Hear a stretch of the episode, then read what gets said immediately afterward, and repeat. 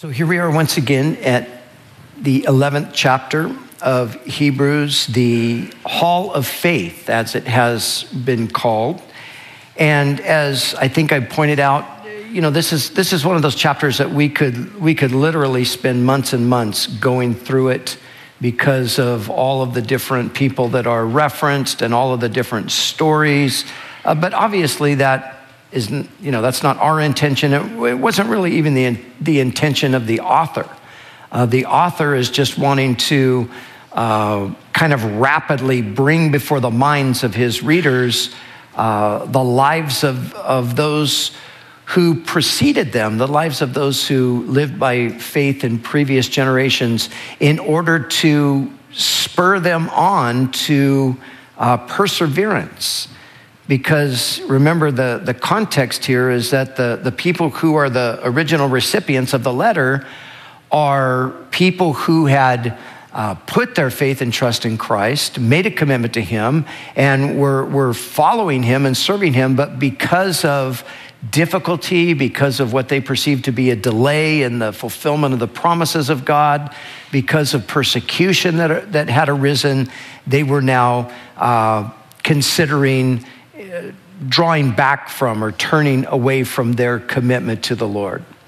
And so the author, you know, many times over with uh, various exhortations and encouragements and even warnings, you know, he, he's telling them that you need, you, you have need of perseverance so that after you have done the will of God, you can receive the promises. And so that, that's what he's doing here. He's uh, encouraging them through reminding them of believers in previous generations who, who persevered through um, things that you, you, know they, they, they couldn't see the, the end from the beginning.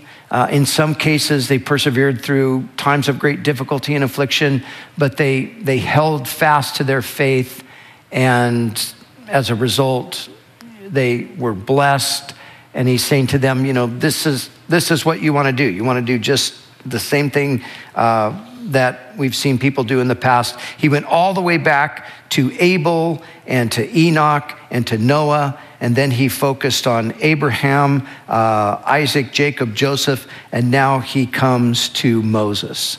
And, and like with Abraham, um, he takes a little more time with Moses, or he maybe uh, develops it a little bit more than he does. You know, most of the other ones are just sort of a mention, but with Abraham, he goes into detail. With Moses, he goes into detail. And, and you know, understandably, because Abraham and Moses were just, you know, they were huge figures in uh, the history of the people. So a little more detail with them. So, picking up with Moses, he says, By faith, Moses, when he was born, was hidden three months by his parents because they saw he was a beautiful child and they were not afraid of the of the king's command. So, the first thing to note about Moses is not, even though it's by faith Moses, uh, but really it's the faith of his parents that uh, the author's referring to here.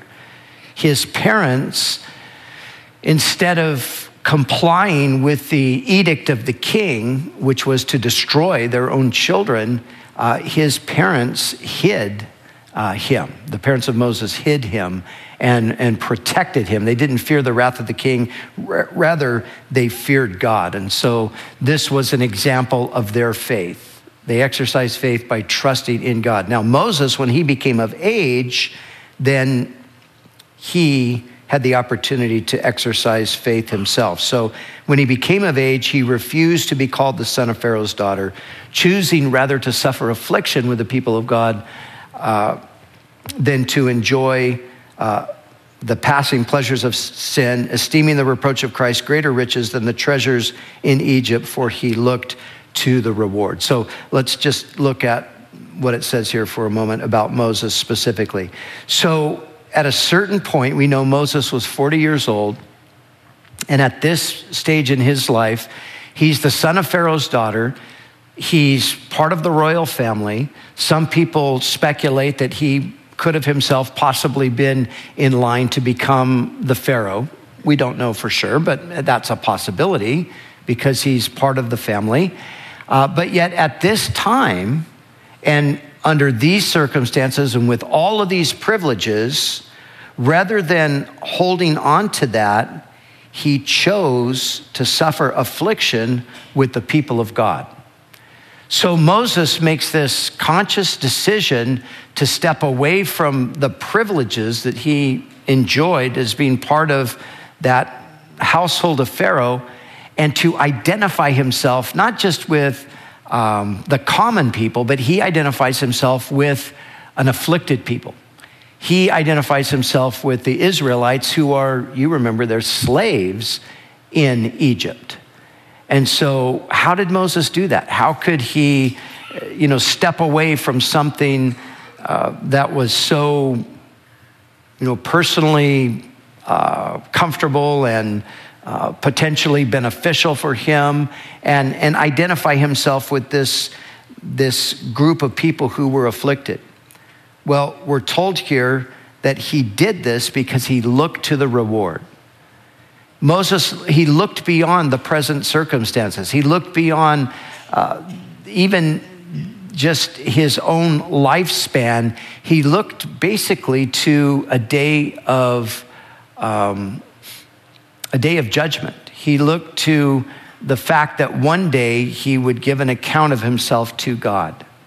And he knew that the most important thing was to do what was pleasing to God. So it's based upon that that he takes this step of faith, that he identifies himself with the people of Israel, choosing rather to suffer affliction with the people of God than to enjoy the passing pleasure of sin.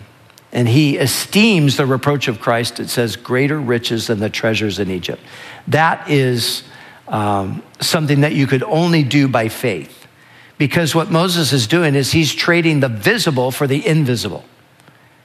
He's trading the tangible for the intangible in a sense.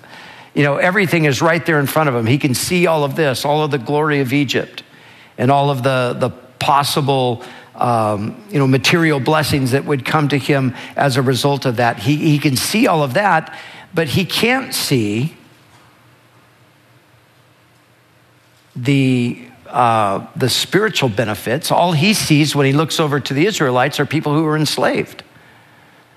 But of course, he believed in the promises of God. He believed that, that what God said to Abraham and Isaac and Jacob and Joseph, he believed that those things were true, even though he couldn't see uh, before him any indicator that would uh, say that, you know, that, that is going to be a reality at some time. It was by faith that he was able to do that. And so the same is true with us. We endure like Moses did by seeing the invisible. We progress by seeing the invisible. We, we advance in our journey with the Lord by not looking at what we can see, but by looking more at what God has declared and believing that and then acting upon that. And so each one of these cases here becomes an example for us and a person to emulate, a person to, to you know, seek to model ourselves after.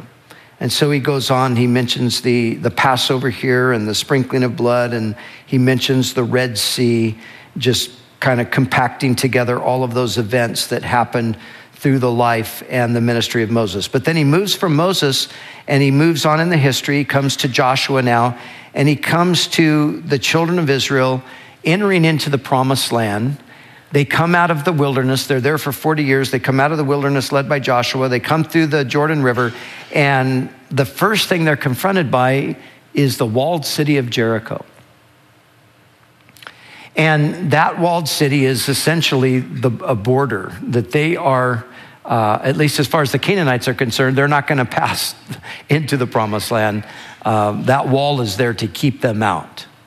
Now, for them, it would have been quite easy to look at that as an insurmountable ob- obstacle. To just say, okay, you know, we, we can't go into the promised land. Look at, look at this massive walled city. How are we going to scale this? How are we going to, in, in any way, you know, overcome this obstacle? Because remember, this wasn't like an army. They weren't uh, an organized military machine. They were just people who had lived in the wilderness for 40 years. So, how are they going to inherit the promises? How are the walls of Jericho going to uh, be removed? How's that obstacle going to be removed? Well, he tells us it was by faith that it happened. They, again, they didn't look at what was seen, they looked at the unseen. They believed in the, the promises of God. They could look back and they could reflect upon the, the history, how God had brought um, their ancestors out of Egypt, how he had brought them through the Red Sea, how he had sustained them in the wilderness, how he had uh, dried up the Jordan River. And so now, you know, here's another obstacle before them. What do they do? Well, they have faith, they have trust that God can do and will do uh, the impossible. And you know, the, the life of a Christian is really, uh, you know, th- this is what it's like.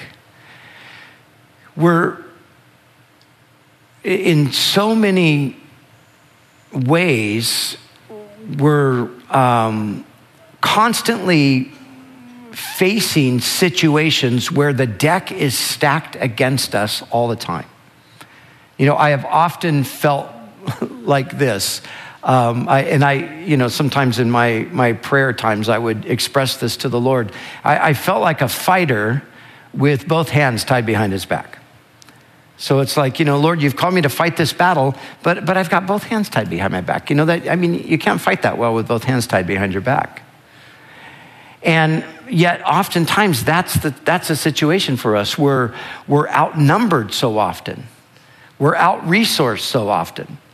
You know, eh, but here's the thing when you look at the, the biblical record, you find that this is always the way God has done it.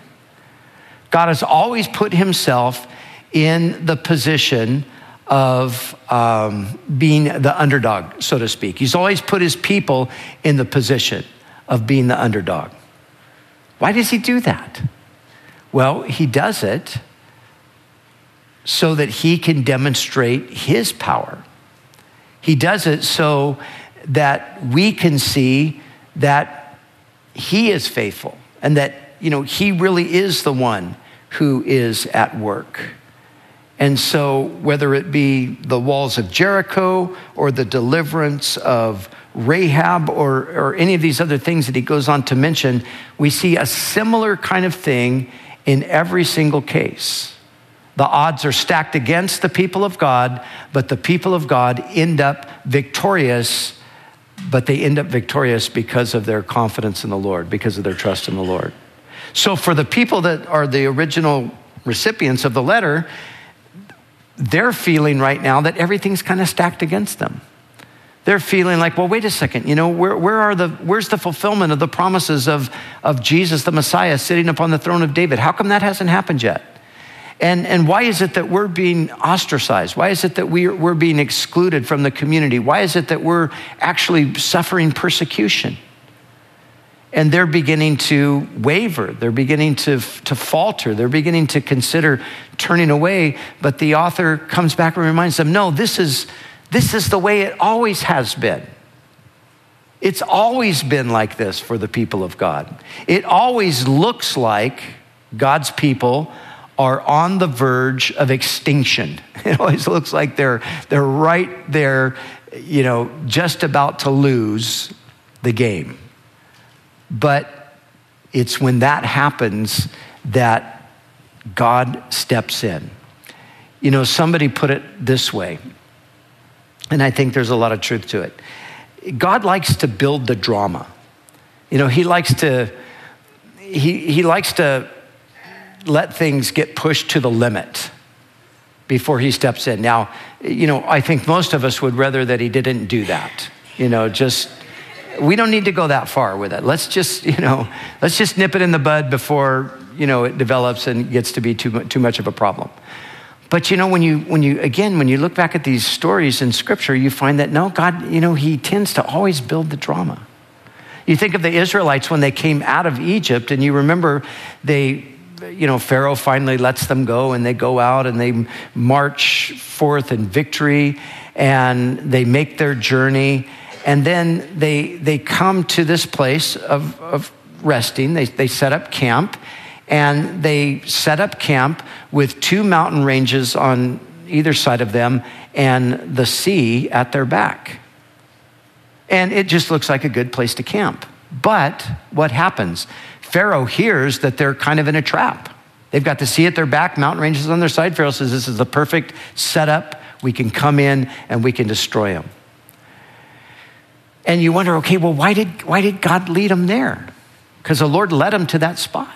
Well, to build the drama so that he could exercise his power and destroy the uh, opposing army of Pharaoh. And that's so often what he does with us as well. He, he lets the drama build, he lets everything develop, and he calls us to trust him through that. And so we see it over and over and over again in history. So he references Jericho, he references the harlot Rahab. And then in verse 32, he says, And what more shall I say? For the time would fail me to tell of Gideon and Barak and Samson and Jephthah, also of David and Samuel and the prophets. So these same kinds of stories, like I said, they just happen over and over and over and over again. Gideon is, is such a classic story. I don't know if you're familiar with the story of Gideon. I think it's Judges in the sixth chapter, where, you know, God appears to Gideon. He's like, the least likely candidate to be a deliverer for the nation, and he knows it himself. And so when the angel says, you know, appears to him and says, Oh, mighty man, you know, go in this your strength and deliver Israel, he's like, okay, you got the wrong address. You're talking to the wrong person. It's certainly, I'm not a mighty man. And he says, he says, look, my, I belong to the smallest tribe, and my family, my father's family, were pretty insignificant people in our tribe. But the angel insists no, go in this your strength and deliver Israel. And, you know, Gideon just he has a hard time believing that this is really going to happen. So he goes through this test where he has a fleece, this thing of wool, and he says, "Lord, if you're really calling me, you know, I'm going to put it out, and if if uh, you know if you really want me to go, then you know, let it be wet one time, let it be dry another time." And, and sure enough, just as he eh, asked, you know, God um, God gives him the confirmation.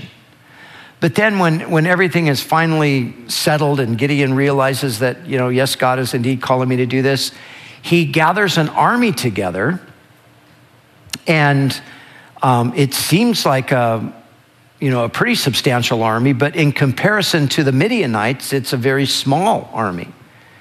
But God looks at it and he says, Your army is too big. He's got 32,000 men, and God says, you, you have way too many men. So he says, Tell everybody that's afraid, everybody that's just recently married, everybody that just doesn't want to go to war, tell them it's okay, you can stay home. And so they said, Fine. And, you know, they ended up with an army of about 10,000. And you know what God said? Gideon, your army's still too big. And so God narrows it down, and He narrows it down to 300. 300? So it just makes no sense whatsoever.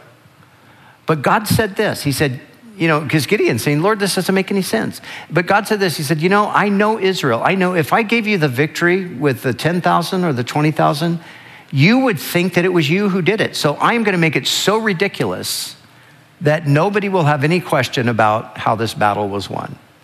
And that's what he did. He took the 300.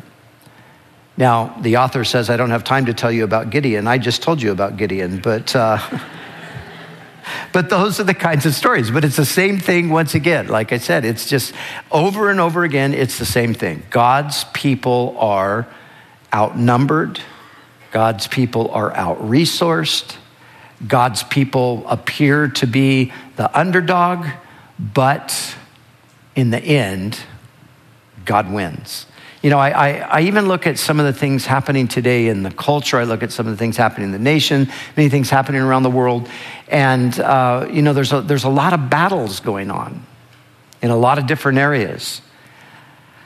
And I think there are times when the enemy gloats because he has apparently won a battle in certain areas.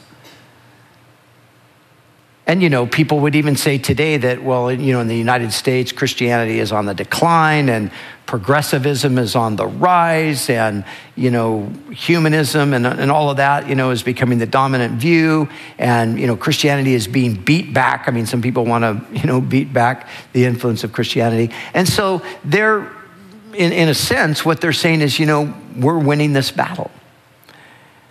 But you know, the reality is the war has already been won.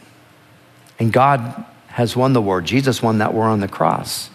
And although we might appear to be losing certain battles here and there, uh, the fact of the matter is, in the end, God will be victorious, even though still today, we as God's people, and you know, obviously there are other places where it would even seem more blatantly obvious that the, the people of God are, are losing the battle looking over into the Middle East, where eh, you know Christians have been driven out of their ancient homeland. Many of them have been brutally murdered, and all you know. Somebody looks on it and says, "Wow, you know, look at what's happening here." And of course, those who are perpetrating those crimes, they would attribute their success to the the, the greatness of their God over the Christian God, even.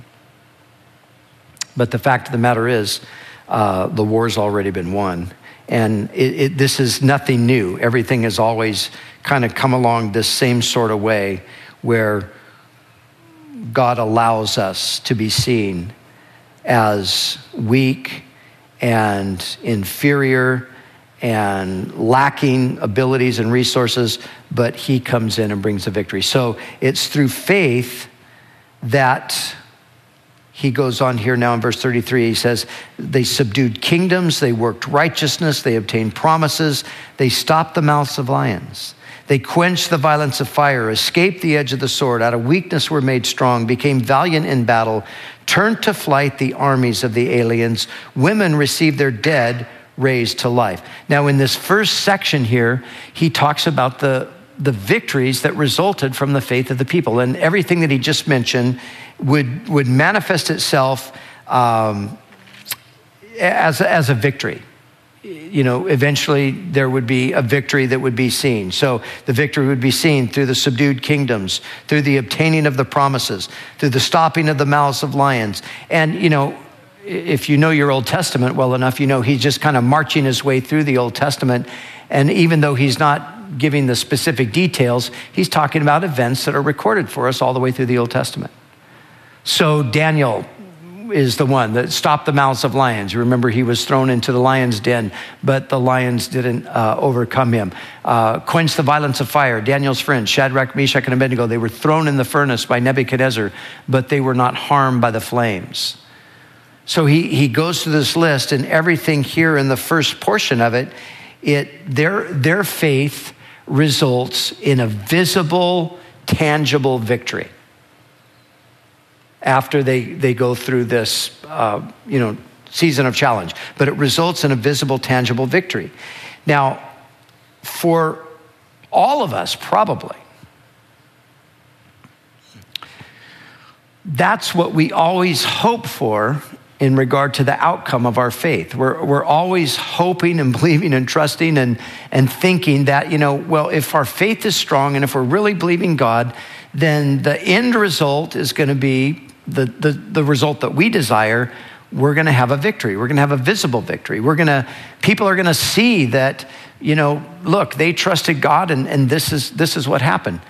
And, and, you know, it's, it's a positive outcome. But listen to what he goes on to say. He says, others were tortured, not accepting deliverance, that they might obtain a better resurrection.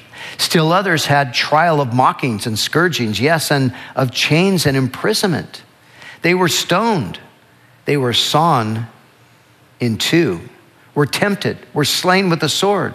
They wandered about in sheepskins and goatskins, being destitute, afflicted, tormented, of whom the world was not worthy. They wandered in deserts and mountains and dens and in caves of the earth. So here's the other side of it.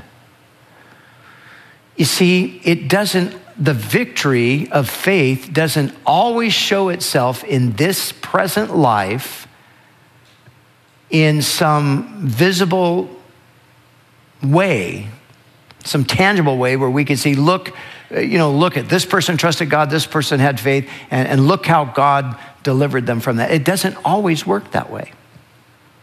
And it's important for us to realize that. Uh, we had somebody call in this week to the radio uh, broadcast, and they this was the question, and the woman was very honest. She said, "You know, my faith is being rocked. My faith is being shaken because of what I see happening to Christians all around the world. H- how can how can it be that God is allowing for His people to suffer the way some of these people are suffering?" And I took her right to this passage, and I read this passage to her over the air. I said, Look, we've got to realize, we've got to remember that faith always brings a victory, but the victory doesn't always look the same. And sometimes the victory is not seen in the present, it will be seen in the future. And so faith is not only to result in visible progress or prosperity, but sometimes faith just enables us to endure affliction and even succumb to some extent, at least visibly, to that affliction. But, but nevertheless, that's not the end of it. There, there's a bigger picture, there's an eternal picture. And this is what we have to get in our minds because we're, we're always thinking in the here and now. We're thinking in the present. We're thinking about what is uh, right in front of us. And, and quite often, we're not thinking about the bigger picture of eternity. But he puts these, these others right alongside of those who did these tremendous things by faith and saw the positive results. He puts those who were tortured, they didn't accept deliverance, meaning that they were executed and others had uh, trials of mocking, scourging, and so forth. And, you know, as we read through the scriptures, we see that this is indeed what has happened many times over. You can't read the New Testament without seeing the context is so often a context of tribulation and suffering and affliction. You know, somebody said this years ago, and I think it's true. They said the promise of the Old Testament is prosperity, the promise of the New Testament is adversity. Now, there is out there, there are those voices that would say to us, you know, if you're a, a real man or woman of faith, that's going to be evidenced by material prosperity, it's going to be evidenced by uh, success in life. It's going to be evidenced by, um, you know, health. And, you know, that, that's the indicators that you're a, a, a, you know, really a person of faith. We, we can see that you're a man or a woman of faith because, because we see a, a blessing and it's material, is the way people are referring to that. But that's not a New Testament idea. The New Testament is full of examples of people who are materially suffering and physically suffering with sometimes health issues, sickness, but sometimes with sufferings, like we're reading about here mockings and scourgings and imprisonments and things like that. Because you see, the message of the New Testament is that we are pilgrims and sojourners here in this world. Our, our citizenship is in heaven. And if anybody should have an eternal perspective, it should be us, because that's the perspective that the New Testament is always pushing us toward. And so, like I said, with the woman that called, I just pointed her to, the, to these verses here and reminded her that you can very much be living by faith, and your faith can be absolutely genuine and, and, and a powerful faith, but it doesn't translate necessarily into what we would look at and say, well, that was a great victory. But it is a great victory because it's a victory on the larger level of eternity rather than the, the smaller level of the present situation. And so he says concerning them, that these all, having obtained a good testimony through faith, did not receive the promise, God having provided something better for us, that they should not be made perfect apart from us. Therefore, verse, uh, chapter 12, verse 1, we also, since we are surrounded by so great a cloud of witnesses, let us lay aside every weight and the sin which so easily ensnares us, and let us run with endurance the race that is set before us. So the writer, he's done this two or three times now, but he keeps going back to this. He, he's constantly pointing back to the men and women of faith from the Old Testament period. He's reminding them over and over again that their understanding of God, the revelation that they had of God, the, even the experience that they had with the Lord was inferior to what the new covenant has brought us. And so he's arguing this way. He's saying, look, if these people whose understanding of God was, was limited in comparison to yours, if these people whose, in many ways, their experience with God was limited compared to ours, because we have the indwelling of the Spirit, they did not have the indwelling of the Spirit. We know the full story, they only knew part of the story.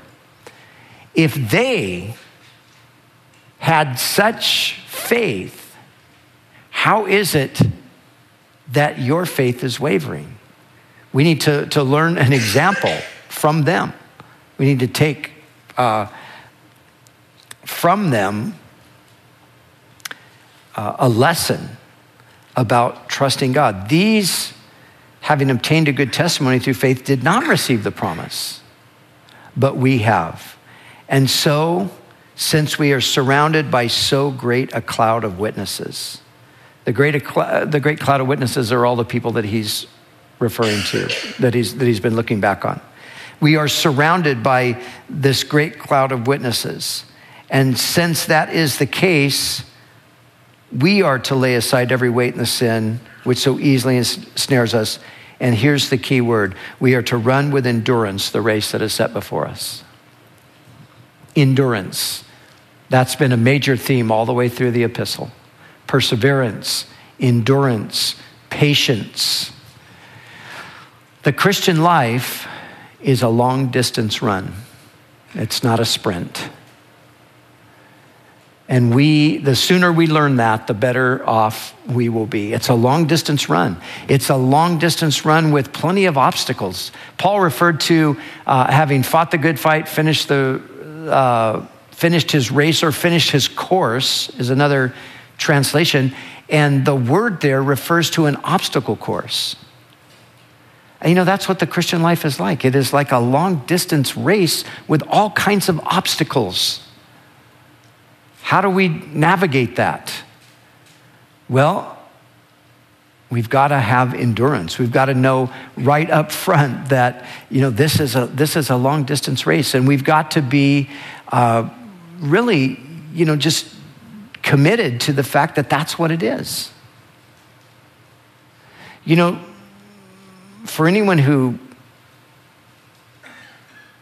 does anything, you know, athletically, um, stretching or, you know, something where you, you know, you're, you're really having to uh, exert effort, um, you know that so much of your ability to persevere through whatever it is that you're doing, you know, so much of it is in, it starts in the mind.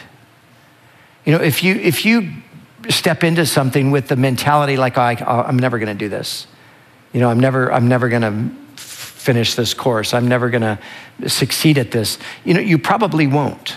That's kind of the way it works. But if you come at it and even before you get to the physical part of it, you just come out and you say, you know, I, I, am going to do this. It's a, the, the endurance element, so much of it is, I mean, part of it is physical, but there's another part of it that is very much a mental thing. And spiritually, there's a, there's a parallel there. If we are in this race, this race of faith, so to speak, and we're not even considering the fact that it's a long distance race, it's a race that needs endurance, and we are thinking in terms of, you know, I, I'm, I'm going to. I'm going to run this race and finish it, then and when, when, when it starts to get challenging, when it becomes more difficult, that will be the time when the temptation will become uh, great to just back off, to pull out, to give up. But he says, look at this great cloud of witnesses. Look at these people. And, and, you know, he's going to go on as we go further in the text, and we'll pick up next week in verse 2. But he's going to go on to kind of rebuke them a little bit. Because what he's really going to say to them is look, you know, I mean, to put it in the modern vernacular, he's going to kind of say, you know, you guys are a little bit wimpy compared to the people that I've been uh, talking to you about. I mean, look, look at what they went through. And you're getting a little bit of pushback from the, uh, the unbelievers, and, and you're kind of ready to throw in the towel. Uh, look, at, look at what these others went through. But the, the primary example he gives is Jesus. And we'll, we'll look at that as well as we come to the next one. But, uh, you know, this is just a fact that we have to understand that part of the Christian life, as we mentioned previously, part of it is persevering through affliction. Part of it is that we are going to face obstacles and difficulties. And the important thing is that we keep going. How do we keep going? Well, he says, look at, look at the witnesses. Let them be an inspiration to you. You know, Paul in First uh, in Romans 15, 4, Paul says, concerning the Old Testament, he says, The things that are written before were written for our learning, that we, through the patience and comfort of the scriptures, might have hope. All of these people that we just read about, they were real people just like us. They had real lives just like we have.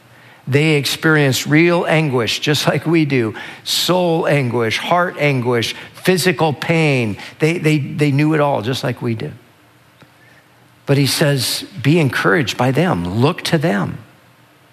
And, and that's one of the reasons why God gave us the written record is so we would know what God's people have experienced in the past and we could see how God intervened and worked in their lives and we could take heart and we could be encouraged and we could say, you know what? I'm, I'm going to believe God like they did. I'm going to trust God like they did. You know, as I've said before, let me remind you again we are the people today in this generation, just like they were in their generation. Hebrews 11, as I pointed out, is not finished being written. It's, it's an open ended chapter that is still going on. As long as the church is on earth, Hebrews 11 will continue to be written. And so we can go all the way back, like he does at this point. We can go all the way back to the biblical record and we can look at these, these individuals, the men and the women that are mentioned here, that are alluded to here. We can read their stories. We can see how God worked in their lives. And we need to take heart and believe and say, you know, this, I'm trusting God for this. And in some cases, the expectation is going to be a full deliverance. that's going to manifest itself and God's going to get the glory. In some other cases, it's going to be, you know what? Even if I suffer all the way through and I never see the victory this side of heaven, I know there's going to be a victory that's going to manifest itself uh, in the bigger picture of eternity. And we trust God for that. But let me just add this that where they had this group of people that they could look back on. We have another 2,000 years of church history where we have numerous faith stories that we can also be encouraged from today. I've said this before. I, I personally love and spend a, a, fair amount of time reading Christian biographies, biographies of men and women of faith, and uh, you know who pioneered mission works and things like that. And I have benefited so much from the stories of how God has worked in the lives of other people, and that's that's the purpose, really you know, we're part of a body, we're part of a, a, a, community. And the story of what God's doing in one person's life is, a, is an encouragement or a reminder of what He can possibly do in our lives as well. And so, whether it's a biblical character like some of the ones that are mentioned here, that we have all, you know, taken great encouragement and taken heart from their story and, and the message in the biblical text, or it's some other person that we've read about in church history who, you know, experienced a certain thing, God uses those things as an encouragement to us, as a reminder to us. But again, let me just reiterate we are the people today there's a great cloud of witnesses. And guess what they're doing? They're kind of just looking down on us and, like, well, how are they doing down there in the 21st century AD? you know, we were, we, they, they were here a long time ago, maybe, but going through similar things. How, how are we doing today? Are we men and women of faith? Are we trusting God? Are we believing Him like they did? That's what we need to do because, like I said, the story's not over. There's still exploits to be done. There's still kingdoms to be subdued and promises to be obtained. And there's still fires to be quenched and lions' mouths to be shut and all of these kinds of things. They're, they're still out there waiting to happen for the furtherance of the kingdom of God and for the uh, expanding of the testimony of his faithfulness. And we are a generation that gets to live it out. And let me just remind you as we close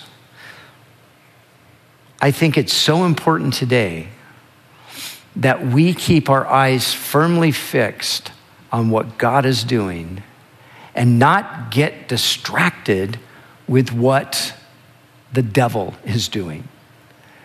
I, I, think there are far too many Christians, especially in this country, who are way too preoccupied with what the devil is doing and not at all really considering what God is doing.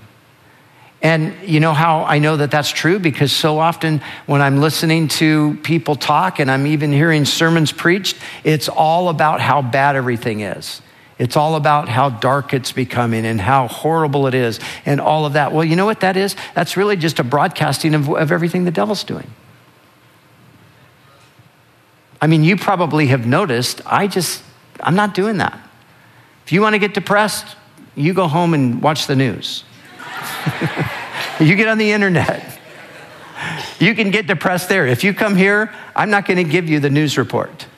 I'm going to give you God's report. this is what God's doing. I don't care what. You know, really, I, I, don't, I don't really care so much about what the devil's doing. Because despite all of that, God is working. And this is a critical, I think this is a critical time. I really do. And I'm, I'm not denying that the, uh, the, the world is dark and it's, it's depressing, and you know, uh, that's all a reality. I know that. But at the same time, we have to recognize, you know, this is the way the world's always been. But God has always had his people right in the thread of the whole thing, shining forth his light, and they were all doing it the same way and it's the way that we need to do it as well. They were doing it by faith. They were believing that whatever was happening around them, that wasn't their problem. They were believing, man, God is at work, and I'm going to connect with God and what He's doing. I'm going to trust Him. I'm going to believe Him, and, and I'm going to see what, what the Lord will do. And you know, I, I mean, sometimes I think we, in our minds, you know, we get so carried away with like, you know, things that are just beyond us, things that are just bigger than us, you know, like we got to save the nation or something like that. you know, those, there are certain things that are just beyond us. Those are in God's uh, hands. Those are His responsibility. But I think, you know what? You know what we can do? We, we might not be able to do that, but you know, we can, we can save a little kid. We could bring a little kid into our home and rescue them from the ravages of the world by adopting or, or, or something like that. You remember that story? I, I, heard it recently. Somebody told it. I, you know, about the kid. There's a bunch of uh, starfish up on that were washed up onto the shore. Uh, thousands of them were washed up on the shore and all lying there, just kind of, you know, dying. And there's a, there's a little kid that's going along, the story goes, and he's, he's just picking one up, you know, and he's throwing them out one at a time. And somebody says to him, Oh, you're never going to make any difference here. You know, you, you know there's so many, you're, you're never going to uh, save all these. And the kid just says, Well, yeah, that's true, but I'm saving this one, you know, and he throws it out there. And, you know, that, that's it as well. We can't save a nation. We can't save the world, but we can save a person. We can save one person at a time. And God, of course, can use us to save more, more than one. And God could take that one person that He used you to bring to Him, and He could raise that person up. But you see, it's faith that believes that. It's faith that is committed to that. It's faith that says, you know, I, I, am not really concerned about what, what the enemy's doing. I, I want to look at what God's doing, and I want to be engaged in what God's doing. And even if it leads to outcomes that are less than uh, ideal as far as we're concerned, uh, you know, there's, there's a lot of talk about um, persecution coming. Uh, it's on its way, and maybe it is. I mean, it is already, but you know, maybe it's, it's on its way in a greater way. But it didn't stop this great cloud of witnesses that lived before us. And may God help us that it doesn't stop us either.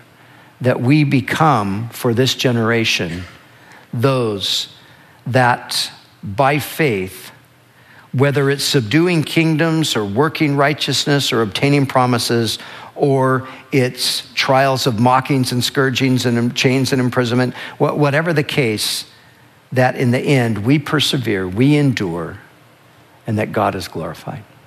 God help us to that end. Lord, we pray that you would help us to keep our eyes on you. Lord, we thank you that as much as there's tons of evidence all around us that the enemy is just having a field day with humanity, Lord, there's just as much evidence that you are at work and you are doing great things and you are saving people and you're transforming lives and your work is carrying on. And Lord, we thank you that it is for such a time as this that we are here. It's no accident that we're living at this time. And so, Lord, we want to be men and women of faith in our generation. We want to be like Moses. We want to be like Joshua. We want to be like these others that are mentioned here and many others.